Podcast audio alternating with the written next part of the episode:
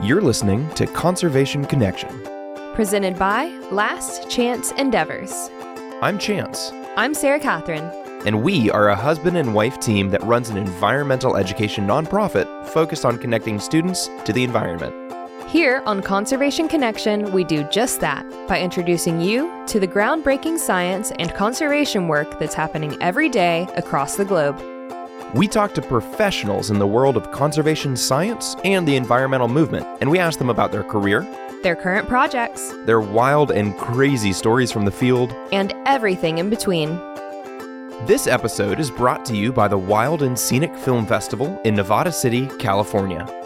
Wild and Scenic presents environmental and adventure films to illustrate the Earth's beauty The challenges that our planet faces. and the work communities worldwide do to protect our home. Join us as we discover just how these dedicated people are working to protect our planet. Let's get to the show. Alrighty, guys. You probably thought the episode was starting, and it will in 30 seconds. But first, we wanted to let you know that we're taking a four week break starting on July 16th, 2023. We'll be back with our 100th episode in another awesome season on August 13th.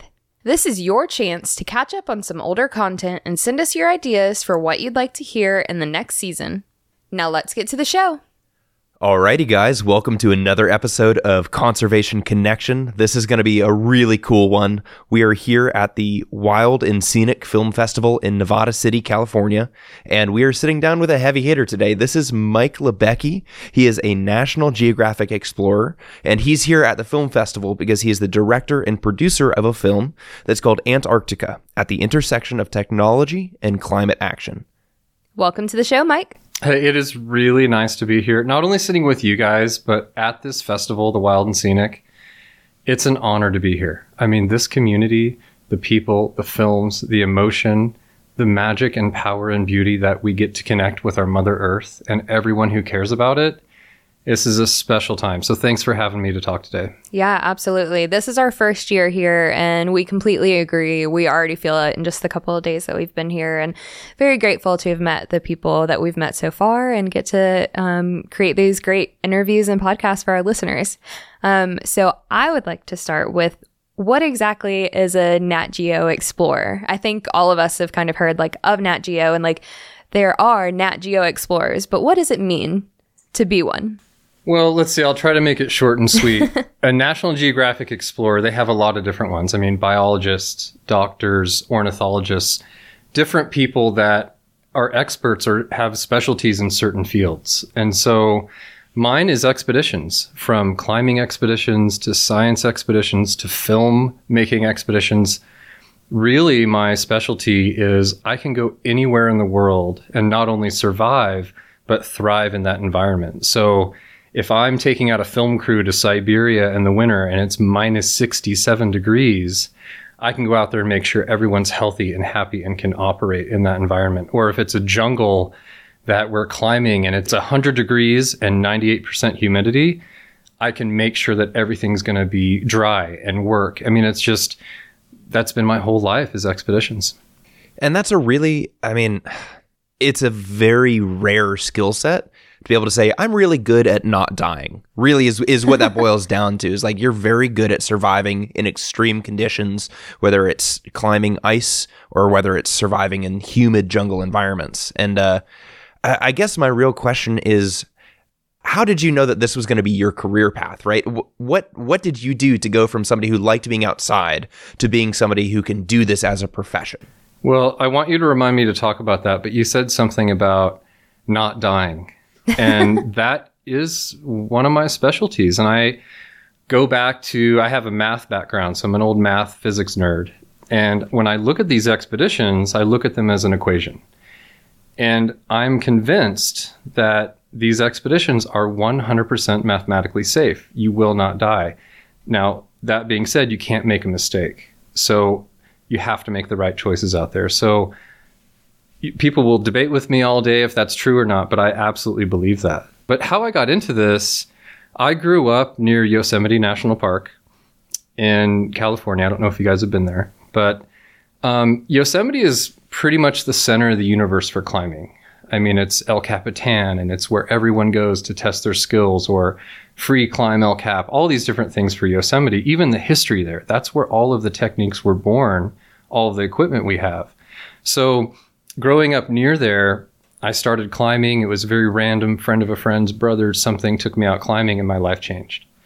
I dropped out of college, was pursuing a math degree. All I wanted to do was go climbing, went to Yosemite, ended up living there for years, climbing hundreds of days a year, and then started taking that climbing around the world to unknown, untouched, unexplored, truly unexplored places to climb big walls. And then that connected with all of the outdoor companies I work with, with National Geographic. And then, oh, you're climbing. What about this science trip? What about this film trip? And I started shooting photos and videos and virtual reality and all the stuff that's led to this day because it's really important to bring these stories home. So getting connected like that and realizing we need to bring these stories home and share with people to care about our planet. So there's a kind of a short version of how it all and then it came to why rash and passion. The time is now and living in that moment. Um, I do want to throw in that a lot of the way that I think and the passion that I have comes from my grandmother.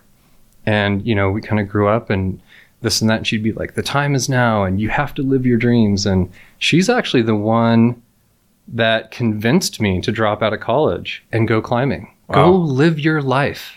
And I mean, Grandma Bertha, she was she was the big inspiration. That's fantastic. And I think one of, I mean, there's a million things that I would love to talk to you about for the next yeah, hour or yeah. two about what you just said. But the, what really jumped out to me and what I've kind of learned over the past four years doing this podcast and talking to a wide variety of people is that many, many filmmakers, many of the people in this space of bringing stories in front of the public to get them interested and to change their behaviors about the environment did not start off as filmmakers, but started off as people that were experiencing this environment because it's their passion or because they were fortunate enough to have it in their backyard.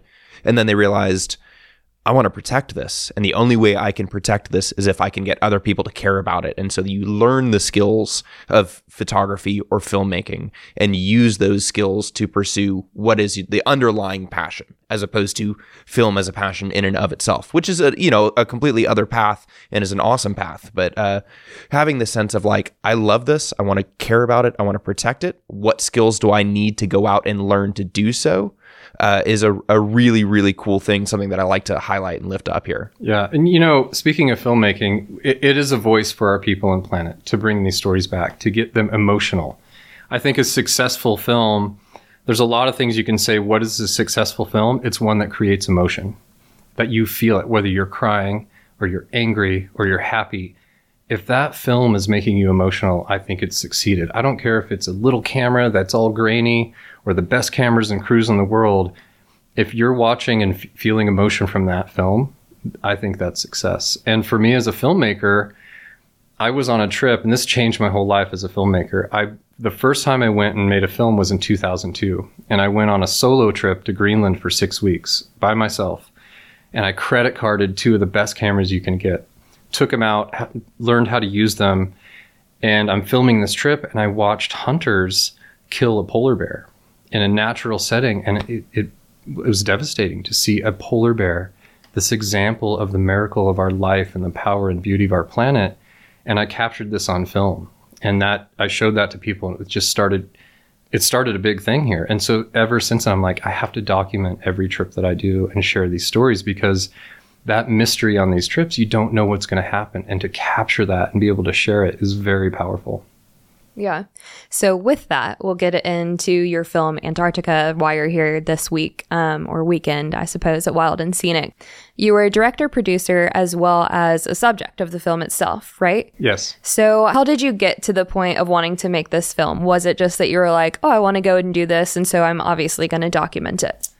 it? There's a little history there. So I've been to Antarctica, I think, 14 times. And so I have a lot of experience there when you do an expedition to Antarctica, you have to have special permits from the Environmental Protection Agency, from the National Science Foundation, from the State Department, all kinds of different permits to go do science or go climbing. And so not only was I able to organize and just get the entire trip ready for the entire team, I also have a history with Abby Barrows, who's the scientist on there. And we've been working together for years uh, studying microplastics. And so basically, my role is bringing her samples so she can analyze them on all of my expeditions that I go on.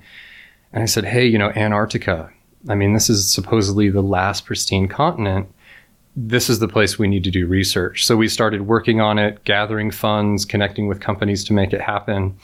And that's kind of the how it came together to do that. My experience and also the care for the planet. As a Nat Geo explorer, I can use my skills to get Abby down there to do this research and science. So it's all, I think you know, everything comes down to teamwork. It's teamwork, hard work, dream work.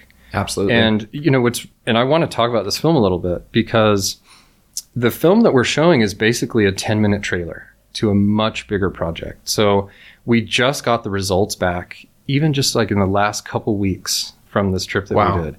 I mean I mean and I don't want to get into the results because we're going to be sharing some information that's going to ruffle some waters.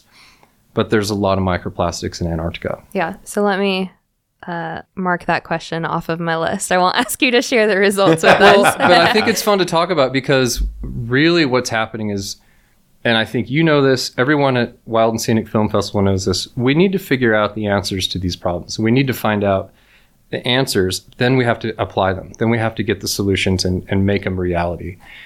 And, you know, with estimated 12 million tons of plastics going into our ocean every year, what's that going to look like in 50 years, 100 years, 500 years? I mean, it's happening. It's a huge problem. and with the longevity of it, right? Like that's those are not plastics that break down and are gone every year. It's a, a, a compounding problem where Yeah. it adds and adds and adds each year. Yeah, so um, I'll speak uh, from. I'll, I'll talk about some of the stuff I've learned from Abby, and you know, over the years, plastics do not break down. If they're incinerated, burned, and turned into CO two, it's one thing. But as plastics do break down, they just turn into microplastics. They never go away.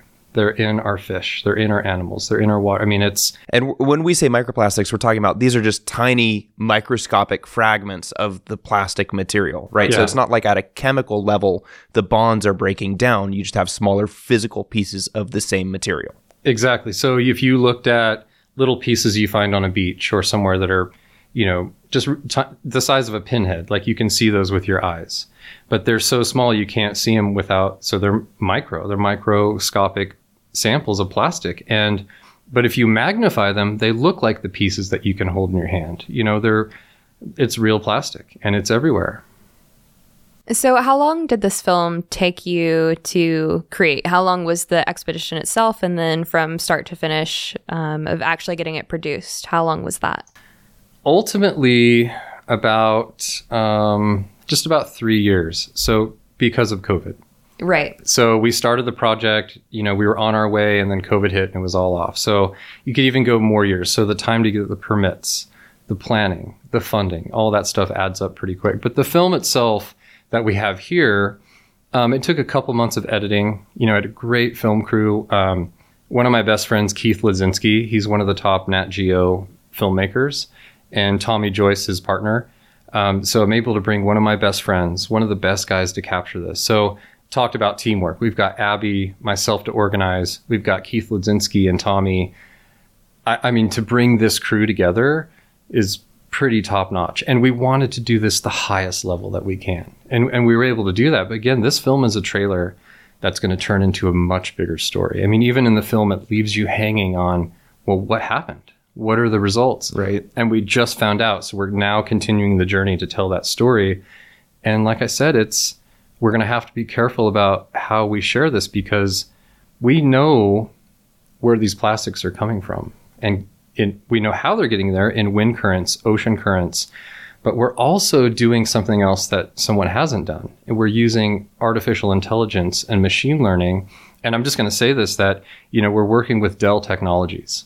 And I have a bunch of friends there that are just like you and I, and they work for this big company, and they're like, we want to do something different. We want to support and figure out and understand. So, us as a company, we can help. And so, it, it's this technology is letting us know the who, what, why, when, where of these microplastics. which I didn't think was possible, right? Once it breaks down to that point, you're like, oh well, you know, it's it's non-point source pollution. I can't figure out precisely where it came from, but it sounds like this tech might have a way to pull back that curtain. Exact. I mean, I'm talking exactly where. exactly the who, what, why, when, where. I mean, we know, and I'll keep it chill on the companies I call out. We know who's making the billions of single-use plastic bottles. You know, we Right. know all the companies doing this. We know who's doing this.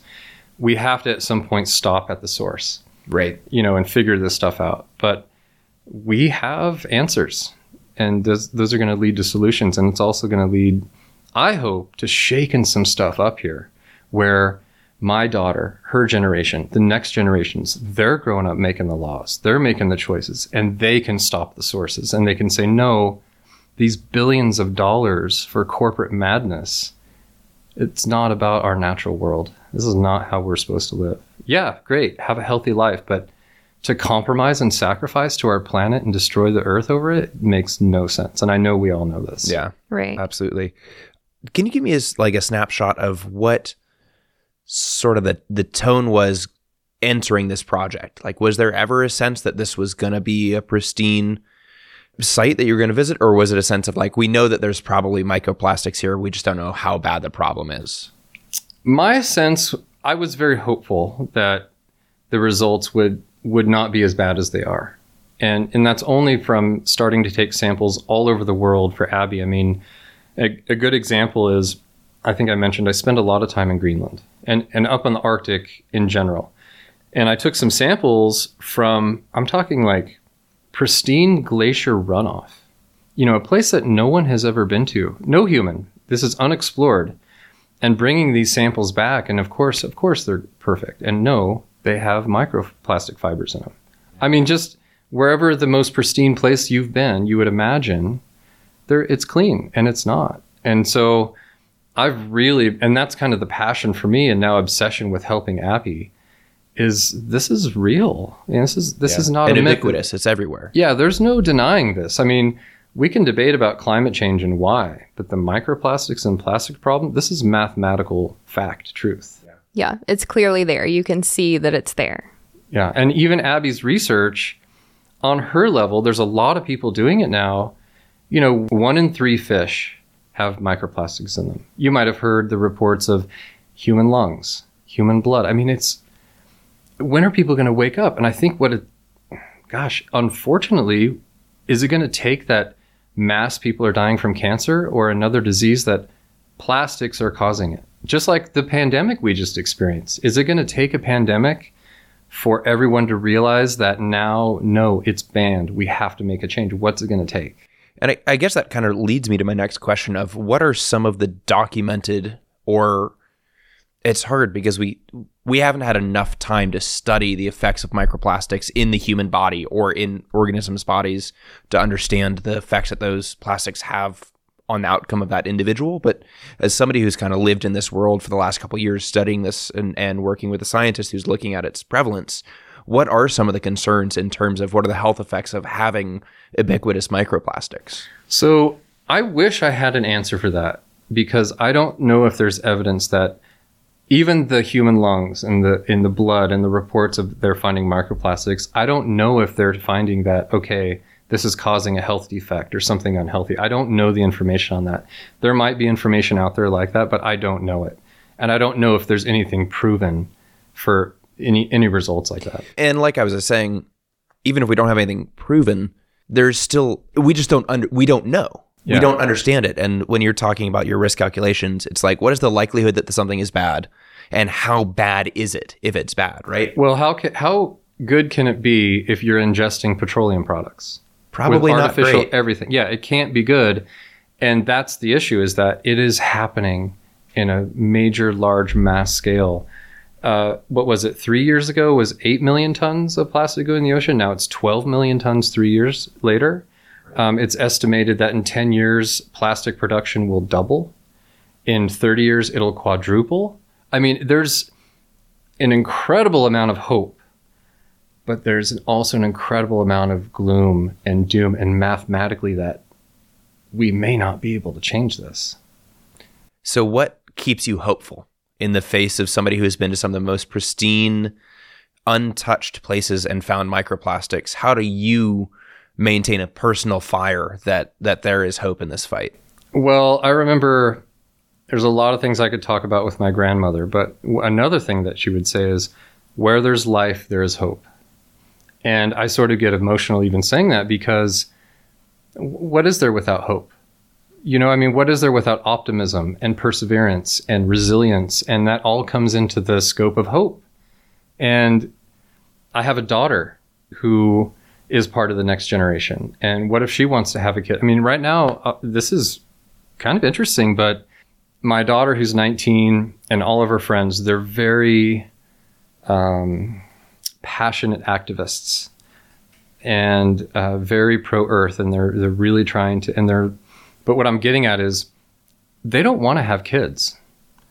If you ask them, they're like, "We don't want kids. Look at our world." I mean, that is their answer, and and it's really great for me to have my daughter, who, by the way, has grown up traveling the world and has a very unique sense of this planet and um, talking with them and how they feel about what's going on, it's it's completely different than I think. It's completely a different view of we don't want kids because of our planet.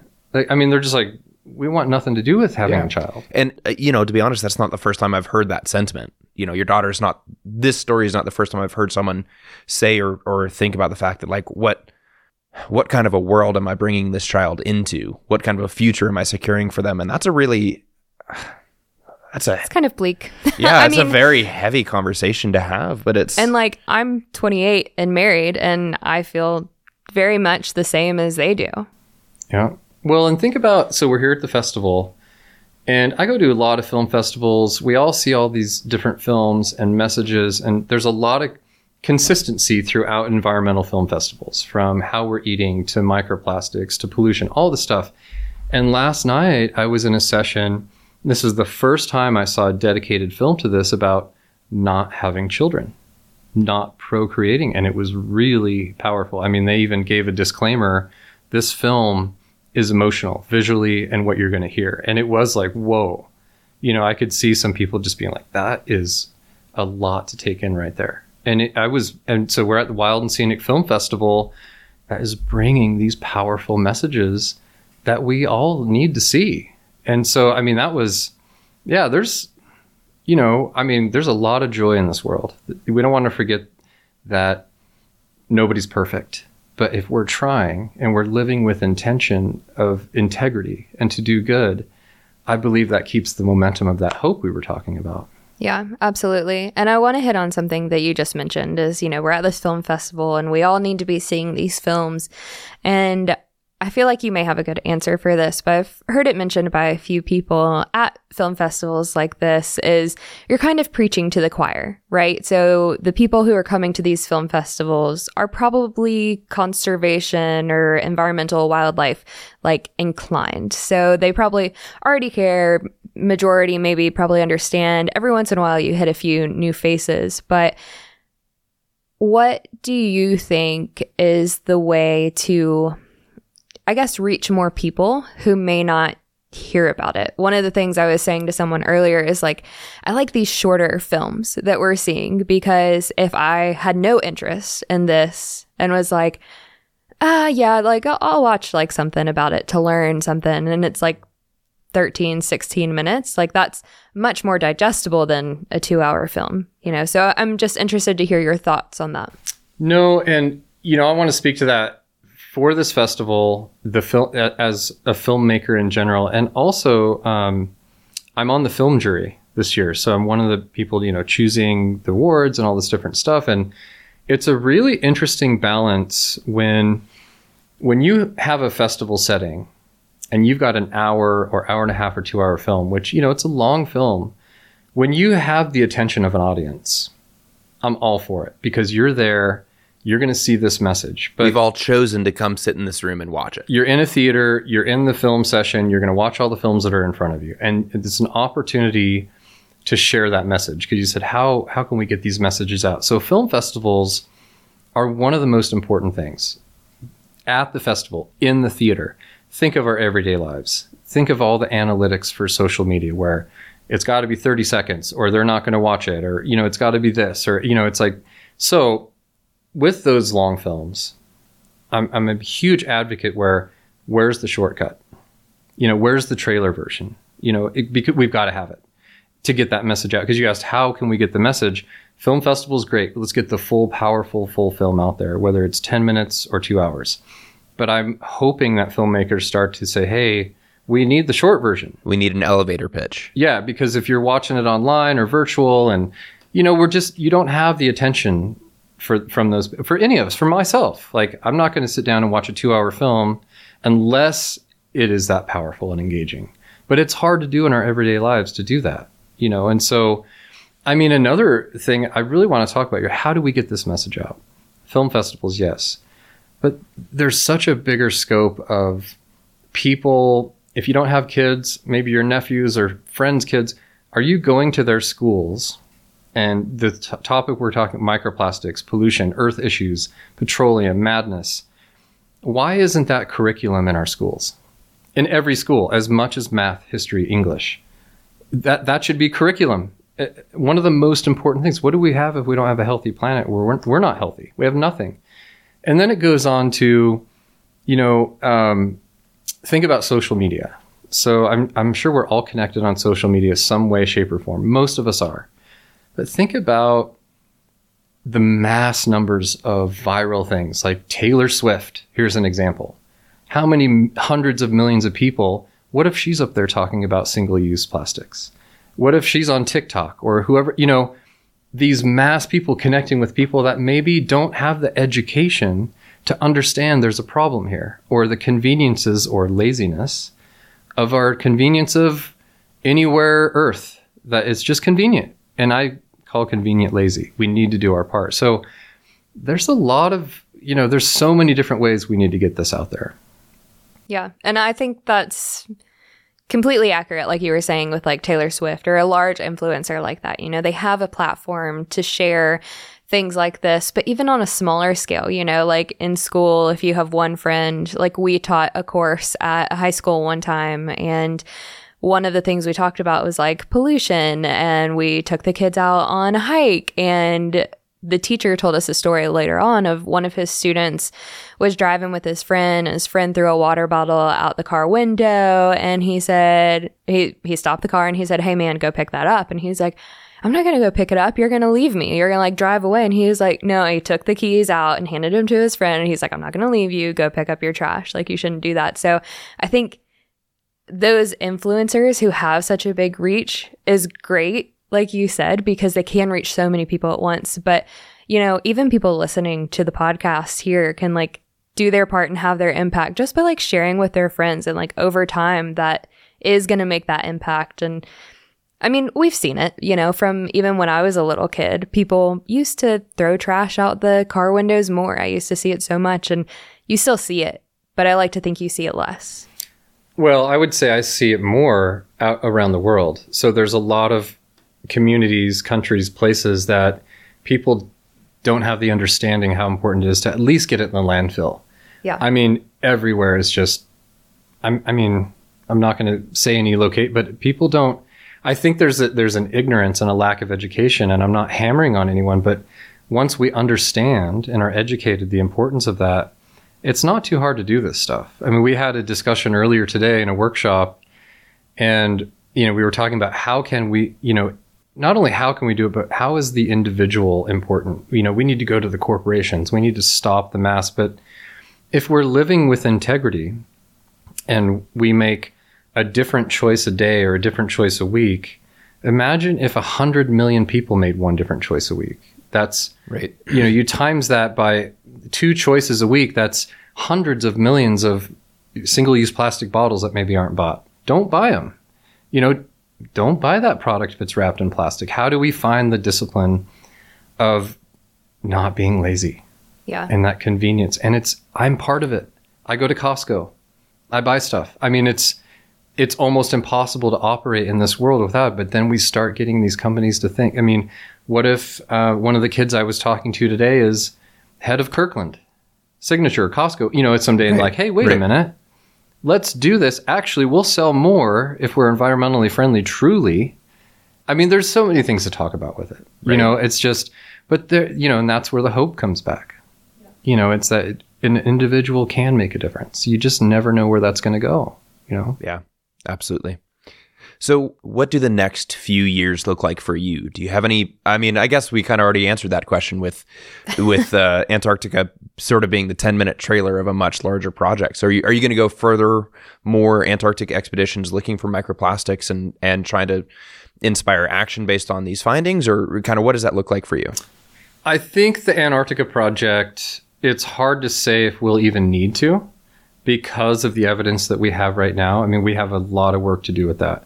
So, but it does continue. Um, this will always continue as long as I'm alive. As how, you know, and this is for the audience. If we ask ourselves, how are we making the world a better place? How are we doing our part to give back?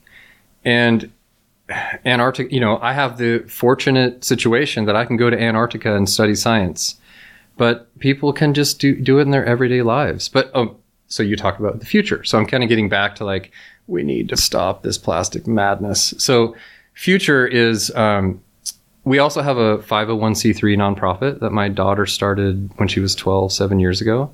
So, we just got back from Bolivia and we built some schools. We brought solar power and computer education.